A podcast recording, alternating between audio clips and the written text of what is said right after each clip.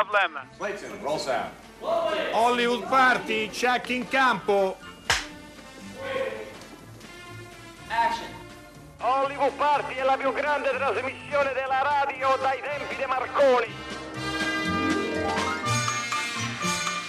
Dario Zonta, questa credo che sarà una trasmissione che resterà agli annali di Hollywood Party, visto chi abbiamo qui con noi, no? Senza ombra di dubbio, Steve della casa. Però vorrei che la presentassi tu, la nostra ospite, perché so che ci tieni particolarmente. Allora, benvenuta Barbara Steele, benvenuta.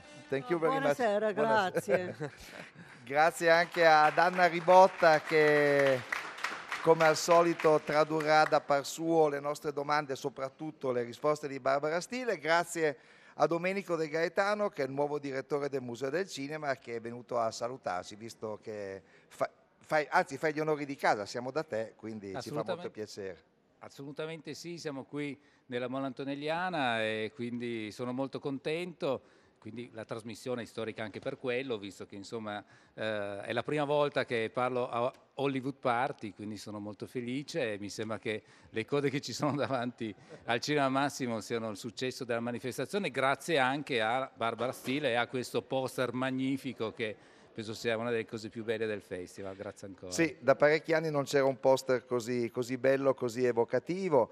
Eh, c'è una mostra però qui alla Mola Antonelliana che la gente può visitare, no? una mostra che riguarda, che parte da lontano e arriva fino ai selfie, dico bene? Sì, assolutamente, La, l'idea è sempre quella di eh, cercare di valorizzare le collezioni del Museo del Cinema, in questo caso siamo partiti dagli emoji per andare sempre indietro nel tempo e quindi attraverso le espressioni facciali, la fisionomica, il modo in cui il cinema, per vedere il modo in cui il cinema ha effettivamente rappresentato le emozioni interiori attraverso le espressioni del volto e gli emoji non sono altro che una certo. eh, sistematizzazione di questo tipo di emozioni. Quindi grandi emozioni e grandi emozioni anche a Hollywood Party. Allora abbiamo dei riferimenti. Il numero per mandarci gli sms è sempre il solito 335 56 34 296 se avete delle domande per noi o soprattutto per Barbara Steele potete mandarcele Dario. dovete mandarcele appunto al 335 56 34 296 e durante il festival non mandiamo il quiz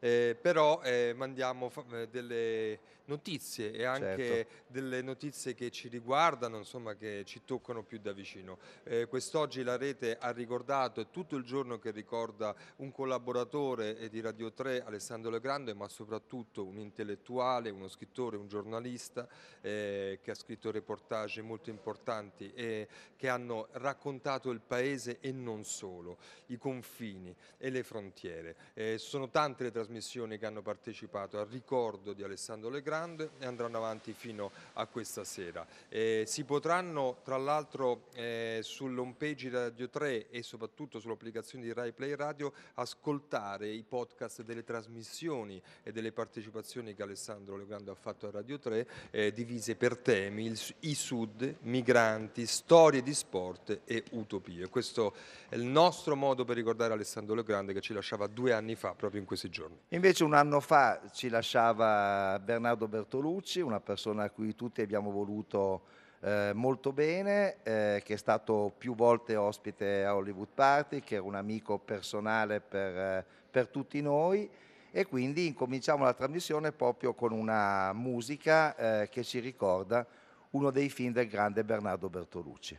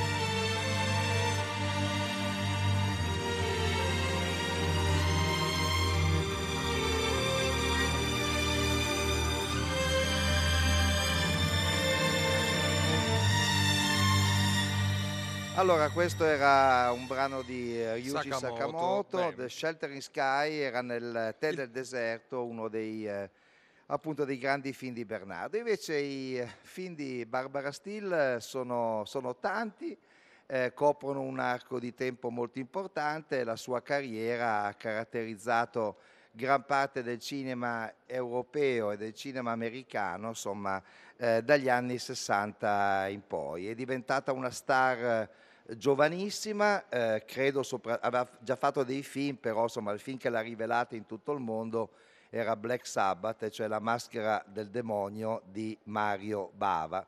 Un film eh, che è oggetto di culto in tutto il mondo, ogni volta che si proietta la scena in cui quell'orrenda maschera la buca completamente perché fa due parti in questo film Barbara Steele. Beh, quella scena credo che sia una delle scene più belle e più evocative di tutto il cinema dell'orrore eh, da, da sempre. Mario Bava era un grande talento. Che ricordo ha Barbara Steele di Mario Bava, di quando l'ha chiamata a fare quel film e dei trucchi che Mario Bava metteva in campo, perché era uno bravissimo a inventarsi effetti visivi straordinari. Sì, ma ehm, era, scusa, questo? No, prendi quello. Scusa, eh, buonasera. No, Mario Bava era un uomo molto civile, molto privato, molto internalizzato, eh, kind, sort of shy, un po', un po' timido. E avevo questo um, talento visuale che, which was so acute, che era così preciso, così importante, che gli attori era secondario per lui. E questo io penso è una cosa molto italiana, perché l'italiano, gli italiani hanno questo um, poesia dell'occhio, di vedere, della, della luce, e, e dentro il DNA io penso che come io puoi procurare questa poesia visuale, sempre favolosa, e Mario Bava aveva questo. Ah, scusa, la mia italiana è diventata dis- disastrosa. Molto meglio del nostro inglese. non ti- Senza dubbio. No, comunque è molto bello quello che ha detto e ci viene da dire che parlava del talento visuale e visivo di Mario Bava. Lei era anche molto amica di un regista che a sua volta era molto amico di Mario Bava, cioè Federico Fellini. Due maniere diverse di essere artisti visuali, però vi frequentavate tutti a quell'epoca, cioè i registi famosi come Fellini e i registi che facevano cinema più commerciale come Mario Bava e come lei anche, che ha lavorato con entrambi. Ma, ma era praticamente il primo film che ha fatto. Mario, io avevo un negozio, quando stavo all'università, un negozio, un, un marché a Pus, flea market, come si dice? Un mercato delle pulci. Sì, ah, i weekends a Londra, Portobello Road. E, ah, e un, uomo, un uomo ha fatto le, un- le fotografie di me e, e these ended up in uh, Life magazine. E e siamo finiti sulla rivista Life. In questa, questa, queste foto ho visto Mario Bavo e mi, and he cast me cold, senza incontrarmi, solo di queste sei foto. E so io, io arrivato a Roma, ho detto buongiorno, buongiorno, ah, sono felice, da, sì, tu puoi fare questo film. Ecco, era tutto lì. tutto lì. Io non comprendo nada, eh, niente, ma era così, così innamorato di atmos- questa atmosfera Roma, italiano, così organico, così vitale in questo momento, così pieni di pittori favolosi, scrittori, tutto, eh, non so, da Moravia a tutti, a tutti, a Pasolini, a tu- era, era un momento così vitale e generoso e caliente e proprio era io pensavo oh questo è la vita Vabbè. Sentiamo allora un passaggio, un brano proprio da otto e mezzo di Fellini. Iniziamo insomma con un Fellini e poi torneremo al nostro horror e anche ad altro ovviamente. Che c'hai? ma va, Ciao Guidone, come stai? Bene. Oh, dico, ne hai messi di capelli bianchi, vecchio snaporet. E tu no? Ma che fai? Bevi quella roba? È una porcheria, fa male. sai. Sì, mi hanno detto che il fegato non... E te che cura fai? Aspetta un momento. Gloria? Tua figlia, ma guarda com'è cresciuta. No, non è mia figlia. È orribile.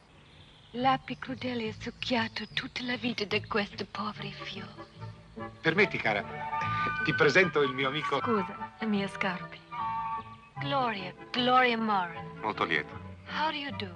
Bene, grazie. Io so tutto di lei. Pupi sempre, sempre mi parla. Abbiamo anche litigato grossamente perché ero molto severa con il suo ultimo Oh, film. non è vero, ti è piaciuto moltissimo. Beviamo qualcosa? Eh? Andiamo. E tu? Sei solo? Tua moglie? No, sono solo. Meglio così. Eh, No, sì, dico meglio in generale.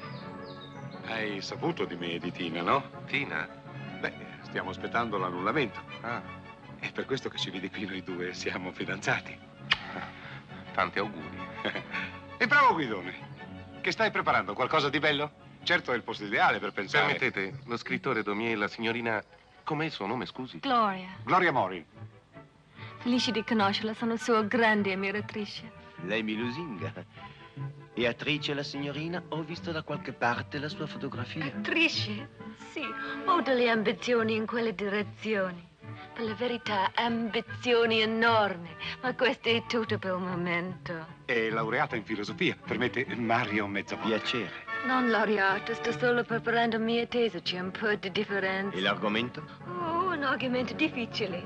La solitudine dell'uomo moderno nel teatro contemporaneo. Eccola, questa è una clip da otto e mezzo, non so che emozioni o che ricordi ha generato nella signora Stile riascoltare questo segmento di otto e È mezzo. molto strano, è molto strano riascoltare una vita di 50 anni Eh, fa. immagino. Guarda, guarda, è è una cosa very strange. Si apriranno delle finestre di memoria della vita del Sì, set, sì. ad esempio, del rapporto con Fellini.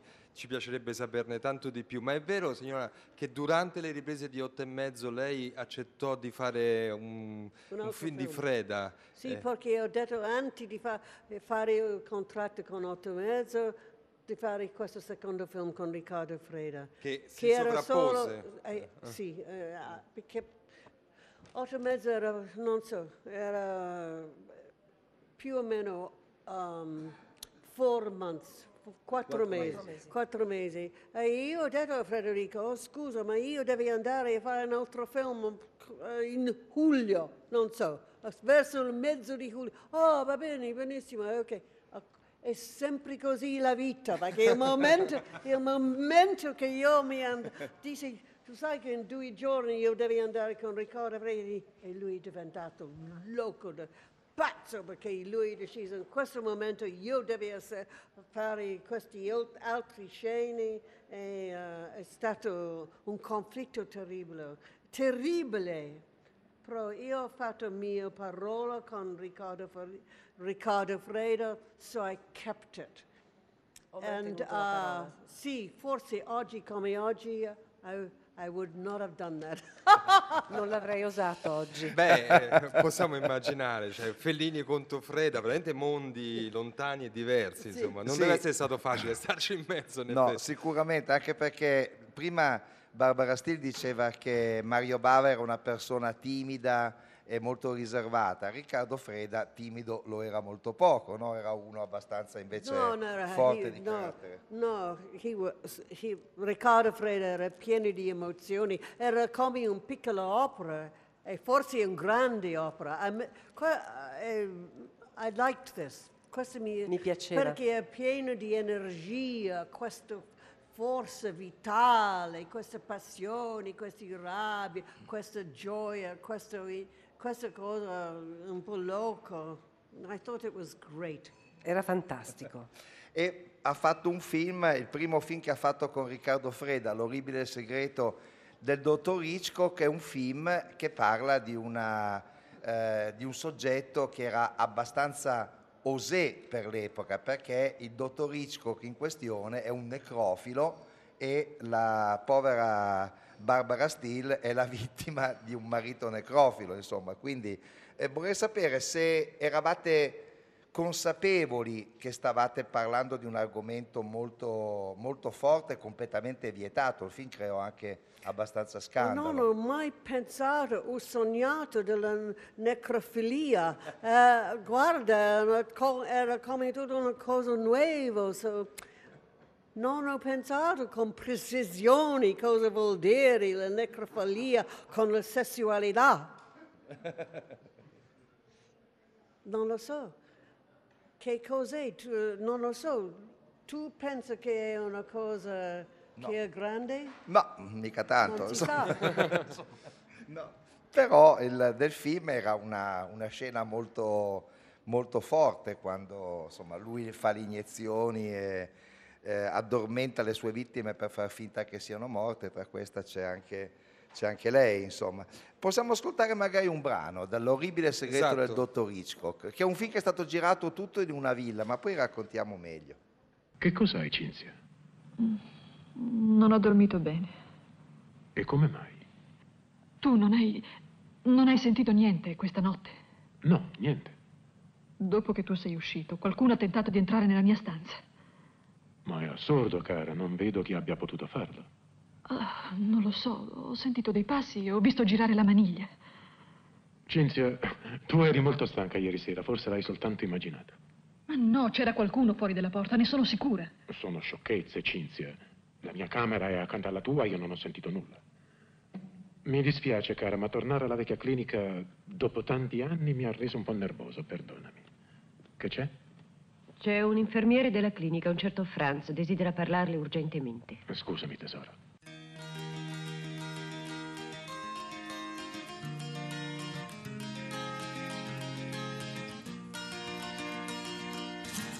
Sunny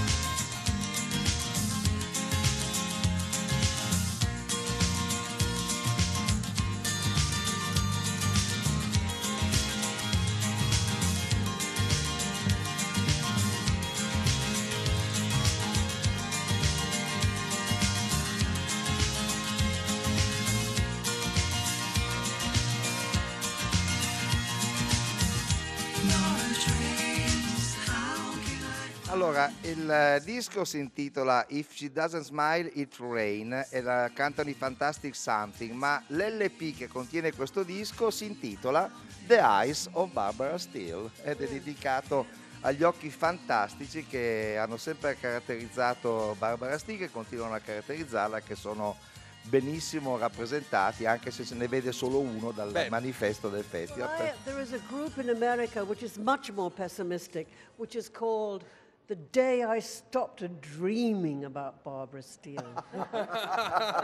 C'è un gruppo americano molto più pessimista che ha appunto composto un brano che si intitola, e la traduzione letterale è Il giorno in cui ho smesso di sognare Barbara Steele. Fantastico. Al 335 5634 296 i nostri ascoltatori che sono dei cinefili, degli appassionati di cinema scrivono messaggi eh, così, e salutano Barbara Steele come una meravigliosa attrice. E io mi aggancio a una domanda eh, di un ascoltatore che chiede se lei girando i film di paura ha mai avuto paura girandoli. Eh, io so che una volta eh, quando girava un film con Mario Bava si è acceso un fuoco eh, e lei insomma iniziò a pensare che forse la cosa poteva essere rischiosa. Eh, come andò quella volta sul set? Cioè, con i registi come Mario Bava che erano anche, facevano anche un, film, un cinema anche artigianale, c'era la sensazione di, di un rischio, ecco, perché poi l'horror porta a un limite. No, my dress caught on fire. and, and I remember Mario Bava saying in Italian, keep shooting. Era stato il mio vestito a prendere fuoco e ricordo perfettamente Mario Bava che ha detto continuate a girare. Quindi il rischio, Sì, il rischio sì. c'era. Il rischio c'era, certo. Eh, I did not like, I did not, we sh- I shot a lot of films in beautiful old castles, and I was always asked to lie on, on other people's gravestones, which really spooked me. Sì, ho mi è capitato di girare in bellissimi castelli antichi e spesso e volentieri mi è stato chiesto di sdraiarmi sulle lapidi e questo mi ha sempre dato veramente i brividi. Vabbè, lo credo. Eh, eh, ha girato in castelli, nei castelli intorno a Roma, ha girato anche nelle ville, perché l'orribile segreto del dottor Hitchcock e lo spettro, i due film di Freda, sono stati girati tutti dentro una villa ai Parioli, no? una Sì. villa che adesso è un'ambasciata. Eh, la cosa più incredibile, non so che sensazione avevate voi quando giravate quel film, ma non si riesce a capire com'è fatta questa villa dal film, perché, perché Freda complicava tutto e sembrava eh, un set infinito, invece poi ho visto il posto dove è stato girato, è No, una no, normale l- villa. sì, ma lui era molto intelligente. Non lo so come lui l'ha fatto, perché he didn't have a fluent camera. I mean, it, it was very difficult shooting in those days, and on very d- small budgets. And we, and we didn't even have a dolly sometimes, and they just put the camera on the carpet and pull it.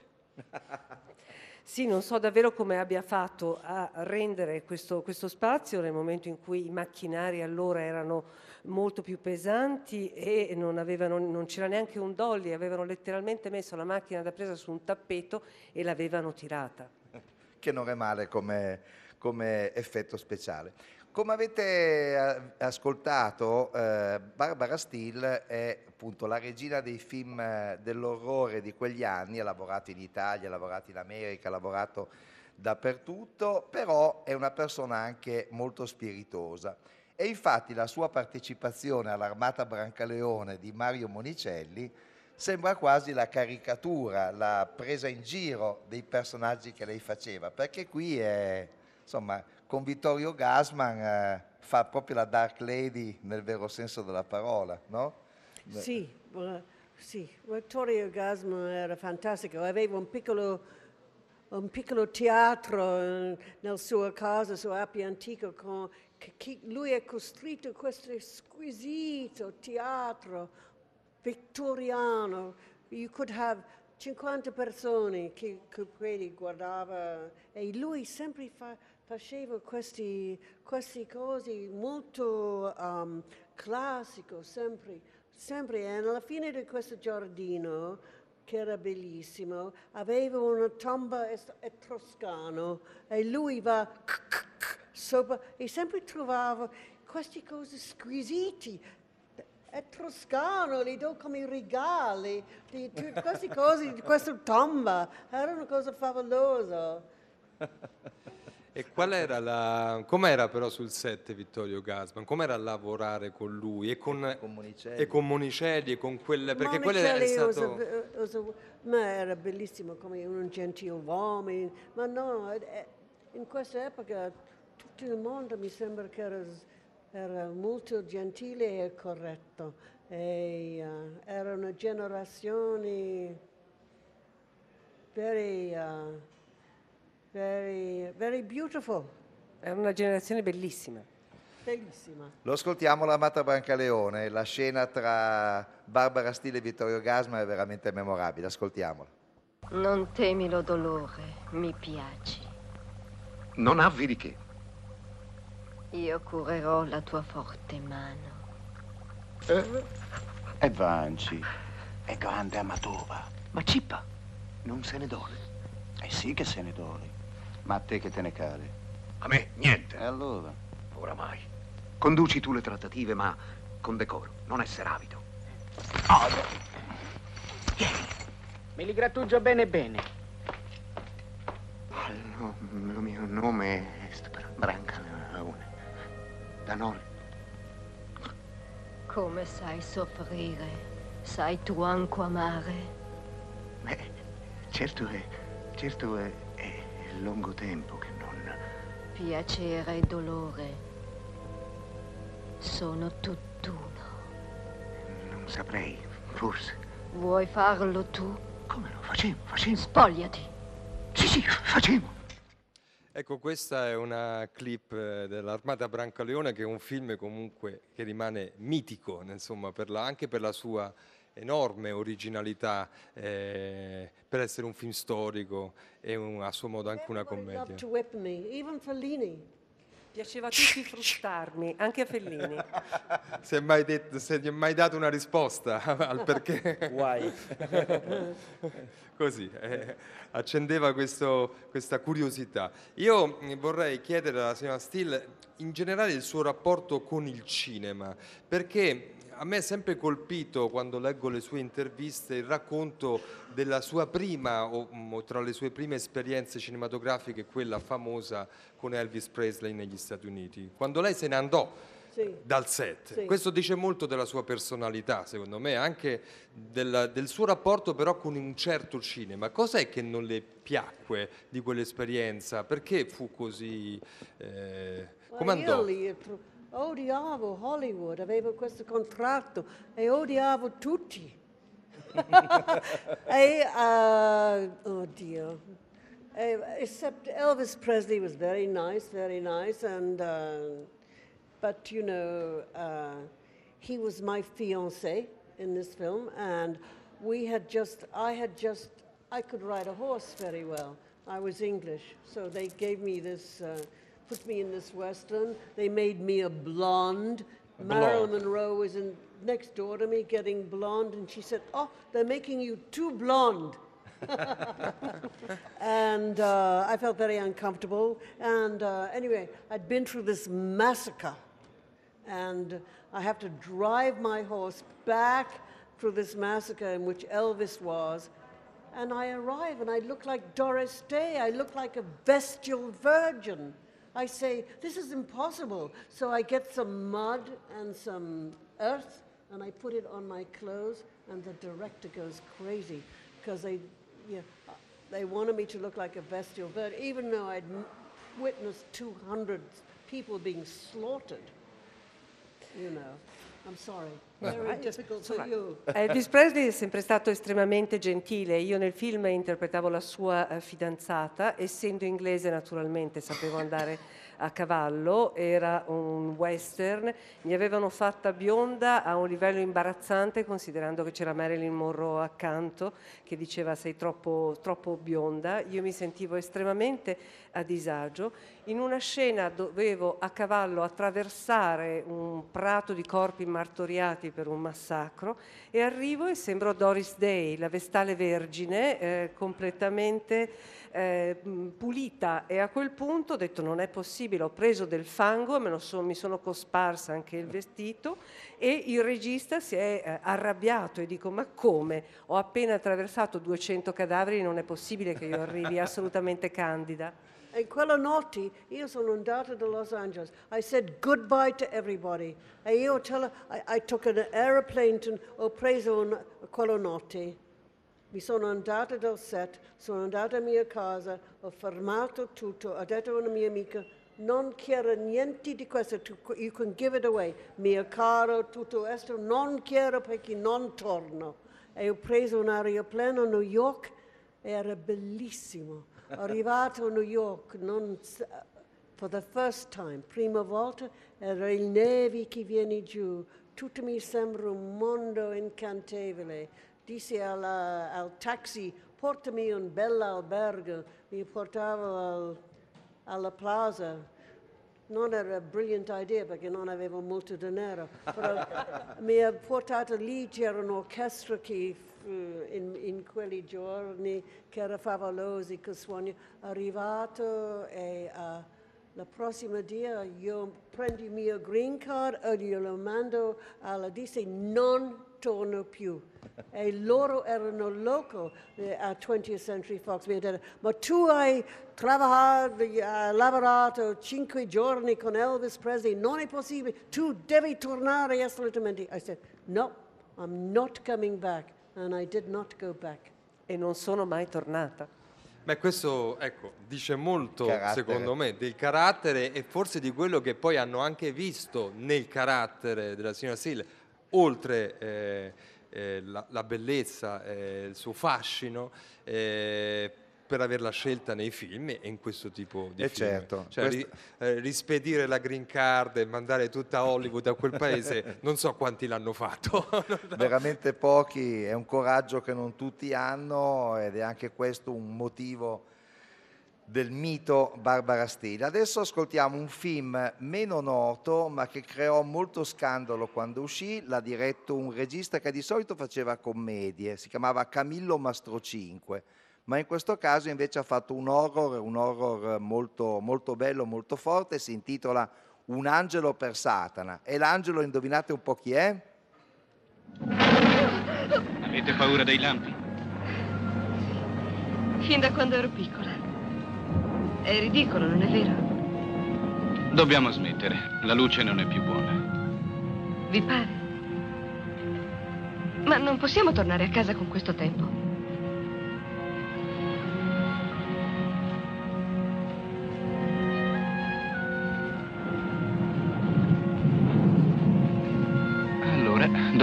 Trovare un argomento di conversazione.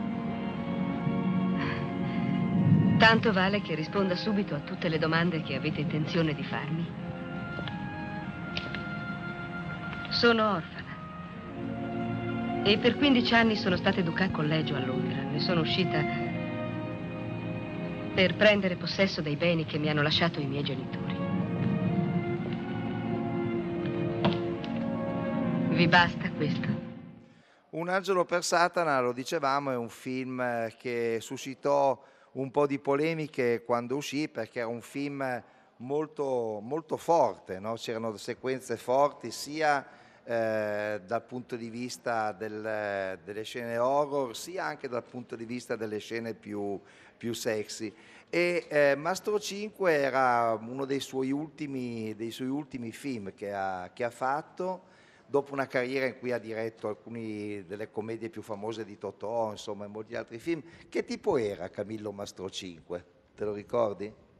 Yes, yes. Well, he was uh, very young, and uh, well, I thought everybody was very old. Everybody was like 35, and uh, at that time I thought, but he was. Um, he was very molto, no, lui era molto spiritoso, pieno di energia, very charming, era molto simpatico. E anche molto giovane, perché a me sembravano tutti vecchi quelli di 35 anni. Lui era particolarmente giovane e spiritoso. il grande Camillo Mastro 5. Bene, la, la carriera cinematografica di Barbara Steele, in realtà quella diciamo regolare, finisce con gli anni 60, ma in seguito esiste una seconda carriera di Barbara Steele, una carriera per cui lei viene invitata nei film come Barbara Steele, cioè proprio perché è diventata un'icona di un certo tipo di, eh, di cinema, ha lavorato quindi con David Cronenberg, con Jonathan Demme, eh, con Joe Dante, con dei registi molto importanti della nuova Hollywood e poi è diventata anche produttrice a sua volta. Allora, l'attività di produttrice era un'attività No, è un'attività di survival. Sopravvivenza pura. Sì. Ma eh, invece quando ti chiamavano appunto Joe Dante, Jonathan Demi o David Cronenberg ti dicevano voglio Barbara Steele perché Barbara Steele? C'era quello? Sì, sì, eh, era, sì, non posso fare in, Hollywood, tu devi fare le grandi audizioni e guarda, saranno 25 donne, tutte della stessa età e tutti devono andare a incontrare il produttore e tutti devono piangere hanno due pagine, devi piangere al mismo momento, un disastro, un'agonia, non è possibile. In Italia ti porta... What happened? They took you out to lunch, ti hanno portato a pranzo e ti detto, oh, ti, ti interessa fare questo film? Do you read the script and say, yes, no, thank you, no, thank you, or thank you very much. Sì, ti, ti fanno leggere la sceneggiatura, ti invitano appunto a pranzo e tu sei poi libero di dire sì, no, grazie, grazie mille. Sì. I nostri ascoltatori continuano a mandare messaggi, tra l'altro un ascoltatore ci ricorda, cosa vera, che ehm, proprio in questo periodo, durante il Festival di Torino, venne a mancare anche Mario Monicelli. Sì, sì, successe Quindi, proprio qua, mi sì. ricordo perfettamente quando... Esatto, eravamo, Eravamo qui. a cena con eh, Giuseppe Bertolucci e con Dario Argento, se ti ricordi, quando abbiamo Certamente. saputo la notizia. E fu insomma eh, un momento brutto, Eh, però insomma lo salutiamo, lo ricordiamo visto che abbiamo eh, citato l'armata eh, Brancaleone. Io vorrei chiedere a Barbara Steele un qualcosa eh, del suo rapporto con l'Italia, no? perché eh, Ma guarda, chi non ama l'Italia? Siamo- l'Italia l'ha amata anche. Oh, sì, guarda, ma per me l'Italia è sempre stato il col- the cauldron, uh, the womb of life. È il grembo della vita. Sì, per me è, è sempre stato, non solo per me, ma per m- molti dei miei amici, l'Italia è, è l'ultima. Anche quando soffre, anche quando ha momenti difficili, c'è una cosa così antica, così generosa e così... uh, si s- I don't know how to say it. You dream differently in Italy. In Italia si sogna in modo diverso. Sì. Eh. Questa è una bella definizione dell'Italia che ci fa molto piacere. Ascoltiamo il trailer di Shivers, il film che Barbara Steele ha interpretato per uno dei più grandi registi del cinema contemporaneo, cioè David Cronenberg. If you think you're not afraid of the dark, if you think you have a strong stomach, if you feel nothing can shock you, if you say you don't scare easily, if you believe you've seen everything, then prepare yourself for a motion picture that takes you beyond fear, beyond your wildest nightmares, brings you face to face with terror, beyond the power of priest or science to exorcise. What are they? Raging demons from another world? Bloodthirsty creatures that must be killed? Or incarnations of absolute evil? They possess men, women, and children, drive them to acts of unbelievable horror. No one is safe from them. No power on earth can stop them. The only escape is death.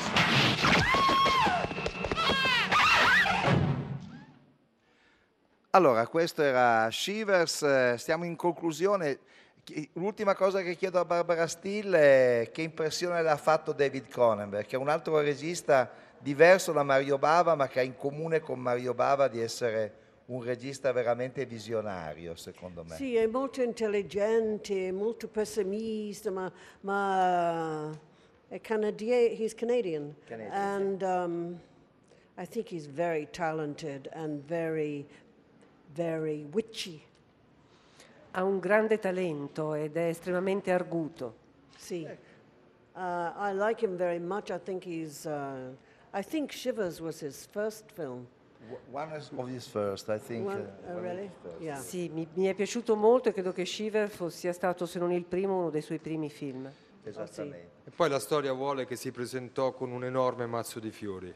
Oh sì, è arrivato a mia casa, aveva un piccolo casa sul mare, sul... A Los Angeles. Ah, sì, a Los Angeles, uh, on the beach. And Sulla he, uh, spiaggia. lui è arrivato in a storm, un oraggio, come si dice? Un uragano, un uragano, un- sì, un Sì, temporale. con Temporale, sì, un uragano un po' troppo. Sì. questi fiori color naranja, marigolds. Era così bello contro questo raggio, lui è arrivato e... uh, eh, no, era perfetto. Due giorni dopo io sono andato a Canada. Quindi è stata un'epifania, insomma, una Sì. visione. Abbiamo Sì. capito come si fa a scritturare Barbara Steele, bisogna portarle un mazzo di fiori. Non credo sia così facile, ma uno ci può provare. Bisogna anche essere Cronenberg però. Esattamente, cosa che noi non siamo. Allora, avere avuto qui Barbara Steele è stato fantastico e noi la ringraziamo tantissimo per essere stata qui con noi. Grazie, Grazie, Barbara grazie. Grazie mille. Con piacere, molto grazie e buonasera. E buona Torino. E ascoltiamo invece cosa ha detto Carlo Verdone nel- in una delle sue eh, apparizioni pubbliche a Torino e poi ci salutiamo tutti. Io credo di aver scelto dei film con molta poesia, eh, dei film anche abbastanza difficili come ieri Ordet. Eh, Ordet l'ho, visto grazie a mio padre che appunto mi bocciò su, su Dreyer e Pabst e allora mi dovetti fare una cultura. No, io mi ero messo d'accordo che mi doveva chiedere qualcosa su quello che voleva, Fellini, ero preparato, neorealismo, ero preparatissimo, ero preparato pure su Blasetti, quindi dico su queste tre cose, dico "Va anche Pasolini, vai tranquillo, lui si arrabbiò, disse ma non mi devi suggerire quello che ti, devo- che ti devono chiedere gli assistenti. Eh, dico vabbè, dai, insomma, tu lo sai, insomma, dai, diglielo, buonanotte, mancano due esami alla laurea, dai, su, sbrighiamoci. Invece gli assistenti si ammalarono quel giorno, quindi lui disse, vi chiedo scusa, molti di voi non saranno interrogati oggi, però faremo, passeremo dalla A all'ultimo, poi faremo la B, poi faremo la V, la, co- dico ah, quindi oggi sono interrogato, perdona. E lui mi interrogò per primo, facendomi fare una brutta figura davanti a tutti perché mi disse parli di Pabst. E io gli dissi, ma come? E scandivo quella, quella cosa, neorealismo, Fellini, Pasolini, io niente, guardavo in alto, mi parli di Dreyer, cioè proprio tutto quello che non mi doveva chiedere. Allora mi disse, "Ah, si presenti alla prossima sezione. Io l'ho ripetuta questa scena eh, in Grande Grosso e Verdone, quando il professor Cagnato boccia praticamente uno studente che ho voluto che fosse mio figlio, che mio figlio di fare attore non gliene frega niente, però è molto bravo e fa tutt'altro lavoro. E gli dico appunto la, la fatidica frase si ripresenti alla prossima sessione perché non sapeva niente del Cavallini, che era un pittore insomma, importante, era un professore di storia dell'arte nel film. E quindi l'ho voluta ricordare in un pezzo di quel film. Questo era memorabile, Verdone, questa. puntata memorabile, qui la mole antonelliana con Barbara Steele, Steve della casa particolarmente eh, attento. E Dario Zonta sexy come d'abitudine, Certo. ma eh, la trasmissione non l'abbiamo fatta Eh no, noi. eh, anzi. L'hanno fatta Francesca Levi e Maddalena Nisci che sono le curatrici. Ci hanno mandati in onda Max Gambino da Roma e qui con noi invece c'erano Roberto Cotto, Giancarlo Biolatti e Marco Petrolati. Eh, abbiamo avuto un'Arcadia che ci ha sostenuto, composta da Massimiliano Bonomo, Riccardo Morese e Ricca Fabaro. C'era Anna Ribotta, c'è stato Domenico Di Gaetano, il direttore del Museo del Cinema, e soprattutto c'è stata Barbara Steele. eh. Senza dubbio. Steve della casa anche. E anche Dario Zonta, domani ci siamo di nuovo, veniteci a trovare alla Mole.